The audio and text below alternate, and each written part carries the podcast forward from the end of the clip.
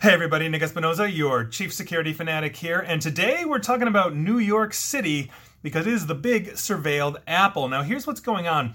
This is coming from Gothamist. This is a local publication to New York, and this is what's up. I found this interesting. New York City's 2,000 speed cameras are now officially working overtime because as of Monday, August 1st, a couple weeks ago, all of the city's speed cameras are now monitoring the roadways for drivers going 10 miles an hour or more above the speed limit 24 hours a day, seven days a week. Now, Governor Hochul, I believe I'm pronouncing that correctly, and state legislatures granted New York City the power to expand their speed camera hours of operations with a law that was passed in June. Now, previously, the cameras only monitored the roads from 6 a.m. to 10 p.m. on weekdays, though 31% of traffic related deaths in those areas took place when the cameras were off, and that's according to the city's Department of Transportation. Now, an earlier version of this bill proposed basically cranking up the fines for repeat offenders that actually failed to pass. Instead, Drivers in New York City will face $50 fines for any violation, regardless of how fast the driver is going or how many times the car has been caught uh, speeding previously. So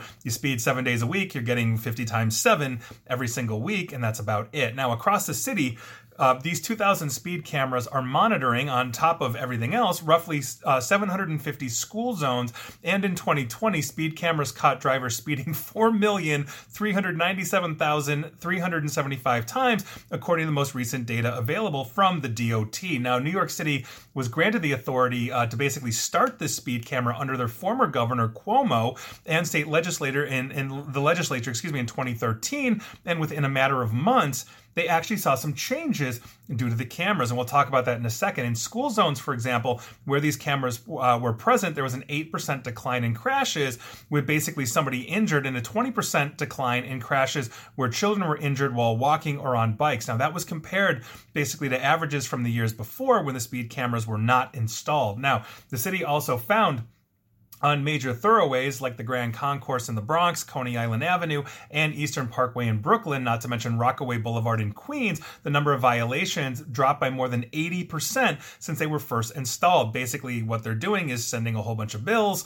uh, to you, and here we are. Traffic fatalities um, basically have been on the rise, though, with 142 people killed in New York City uh, basically this year so far, uh, through about a week ago or so when this reporting came out. That represents a 20% increase from 2019. 2019, the year before the pandemic hit, and obviously we're getting back to normal. And the reason why I'm bringing this up is not because you know I'm showing the efficacy or the effectiveness of cameras, and quite frankly, they are. If you're being watched, you tend not to do criminal things. That said, speeding 10 miles over the limit is not necessarily a criminal thing, although in a in a in a school zone that could be considered that. Obviously, we have to take care, uh, you know, in those areas. I'm also, for the record, not advocating for speeding or any kind of crime uh, when you're behind the wheel. So please do not misunderstand me, but the flip side to this and the balance to this is that quite frankly we have a really pro- real big problem with surveillance. These cameras are obviously sharp enough to do things like get driver images get license plates all those kinds of things. And if they're on 24/7 then they're monitoring absolutely everything. Now who for the record actually consents to that and so the argument is well, you've consented by electing people to your state legislature and electing a governor, uh, in this case, a governor, uh, Governor Hochul, who took over for uh, Andrew Cuomo, who, when he had to decide, resign in disgrace. But my point being here is at what point are we balancing, let's say, the uh, efficacy of a camera, which, uh, quite frankly, is a money making operation for these cities? Chicago, where I live, is no different. There's cameras everywhere. They make millions of dollars every single year, as I'm sure New York, LA, et cetera, et cetera do.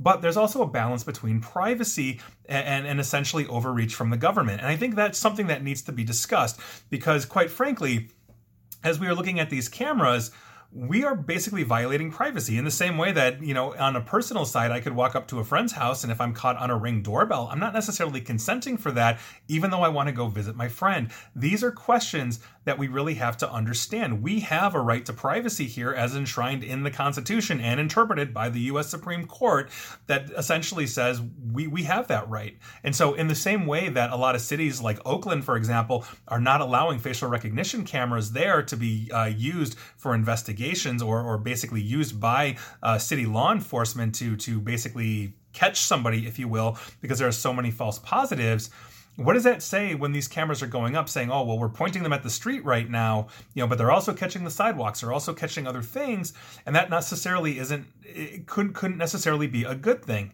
I have a right to privacy when I walk down the street. I have I have a right to basically not have, let's say, a local government understand what I'm doing, providing I'm not breaking the law. And if I am, they have to investigate. We have gone decades and decades and decades without having all of this kind of surveillance and we've been a pretty peaceful society. And so i'm glad that let's say things like traffic fatalities and all those kinds of things are down but where's the balance? And so i'm asking you that question Again, I'm not advocating one way or the other. That is the news for the day. And I think it should really spark an interesting discussion if you're willing to have it, because quite frankly, where do the cameras leave off and our privacy begins? And that's something I don't think we've really codified or understood as we enter the, enter the age of surveillance. And please like, share, follow me here on Facebook and Twitter at Nick AESP. And please feel free to subscribe to me at YouTube as well. And as always, stay safe, stay online, and please attempt to stay private. Thanks, everyone.